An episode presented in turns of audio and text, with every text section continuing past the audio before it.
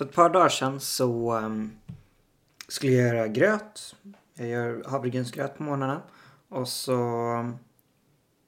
Ja men ni vet, tar fram en skål, häller i havregryn.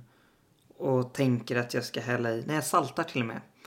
Och, och så tänker jag att jag ska hälla i vatten. Glömmer bort det, ställer in havregrynsgröten i eh, mikron. Eller havregrynen i mikron. Och sätter igång den. Och så börjar jag hacka, eller så här, göra, jag har i banan i och så liksom ställer jag mig för att fixa det. Och så bara känner jag hur det luktar. Och jag har väldigt dåligt luktsinne så att när det luktar någonting då brukar det vara någonting som är fel. Vilket det var. Ungefär efter en och en halv minut i mikron så inser jag att jag har inte i någon vatten i, i den här skålen. Och det luktar bränt. Så jag slänger upp eh, mikrodörren och då har liksom Ja men det ryker så det bara helvete och havregrynen har tagit fyr. Så det är liksom en svart klump i mitten. Kontentan, gör inte havregrynsgröt utan vatten i mikro. Skitdålig idé. Um, mikron tycker inte om det. Det luktar fortfarande, alltså min brandvarnare gick igång. Um, jag kan fortfarande inte sätta i batteriet för att den tycker att det är för mycket rök i lägenheten. Jag vet inte riktigt vad jag ska göra. Som sagt, gör inte havregrynsgröt utan, utan vatten. Det jag har fokuserat på idag, det är att försöka fundera, eller försöka ta reda på vad värme är och hur saker tar fyr. Och eh, jag har insett att jag valde inte natur av en anledning. Så att eh, ni som faktiskt kan det här får jättegärna liksom kommentera i, i tråden. Uh, så, att, um, ja, men så att vi får rätt på det här. Som jag har förstått det så är värme, det är energi. Och det vi upplever som värme är ofta en transaktion av energi, alltså att det byter från um, eller att byter från varmare till kallare eller från kallare till varmare. Och det händer när du har en skillnad mellan två saker. Är det kallare utanför din kropp så känns det kallt på din hud. Um, eftersom det, det är liksom en skillnad i uh, din kropp och, och luften. Och då avges du dig energi som, som liksom eh, tar sig form i värme och värmer upp luften kring dig. Samma om du är i ett varmt rum på sommaren och du öppnar fönstret och det är svalare ute, då flyttar sig värmen utåt. Och när saker blir varma, eller så här, saker blir varma när eh, atomerna i dem rör sig snabbare. Eh, så när saker är kalla, till exempel eh, när vatten är is, då rör sig atomerna mycket långsammare. Och när de rör sig snabbare så är det ånga. Eller eh, ja, i ånga så rör de sig snabbare. Um, och i, i mitt fall så handlar det om att mikron har värmt upp havregrynen eh, väldigt koncentrerat under eh, lite för lång tid uppenbarligen. Och det som gör att det tar eld som jag har förstått det. Och det här är jag, inte, här är jag verkligen inte säker så att här får ni jättegärna hjälpa till mig.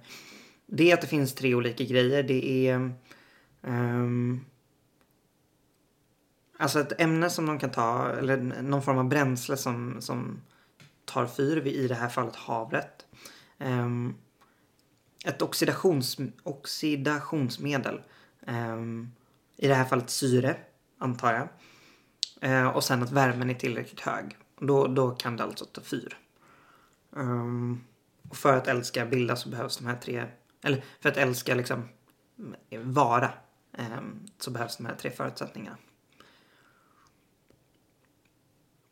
det jag snöade in på som samhällsvetare och som liksom inte naturvetare helt enkelt. Det var mätsystemen på det här. Um, och den är ju skitkul tycker jag. För att den är helt påhittad. Det var eh, Fahrenheit som jag aldrig har, jag har aldrig förstått varför vi har Fahrenheit fortfarande. Eller varför amerikanerna och, ja det är framförallt amerikanerna som använder det. Um, Fahrenheit skapade en skala. Um, där man tänkte, eller där han tänkte att um, liksom två hållpunkter skulle vara den lägsta temperaturen och den högsta temperaturen som han hade i liksom, området där han bodde generellt. Um, men 0 Fahrenheit är, är, den lägsta punkten, eller den lägsta temperaturen som han eh, man under den tiden kunde framställa artificiellt. Vilket var minus 18 grader. Så det är inte så kallt. Och eh, ja, men lite senare så, så kom Celsius som ehm, eh, istället för att använda de här hållpunkterna använde eh, vattnets fryspunkt och kokpunkt som liksom referenspunkter. Och den är mycket mer använd idag. Vilket känns rimligt för att, här, att man ska använda eh, skalor som inte... Eh, men så här, vatten, vattnets eh, eh, fryspunkt och kokpunkt är definitiva. Um,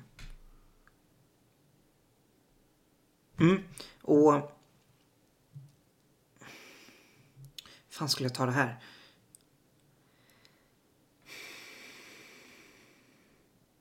Just det. det. En annan så här jättekonstig grej som jag, jag funderade på var att Fahrenheit istället för att dela upp det från liksom 0 till 100 som man har i Celsius, alltså 1, 2, 3, 4, så delade han upp det först 12 gånger och sen 8 gånger vilket gjorde att du får men de, de här konstiga, ska du konvertera Celsius eller Fahrenheit till Celsius så är det 5 niondelar tror jag. Eller något sånt där. Jättemärkligt system. Och det tycker jag är kul frågan idag blir eh, vad kan du komma på som man har hittat på så här begrepp för, men som faktiskt är definitivt. För temperaturen är densamma i Fahrenheit och Celsius. Det är bara att man mäter den på olika sätt. Eh, eller i olika, på olika skalor. Så vad kan du komma på som, som funkar likadant? Att det är på ett sätt och så har vi bara hittat på ett sätt att mäta det.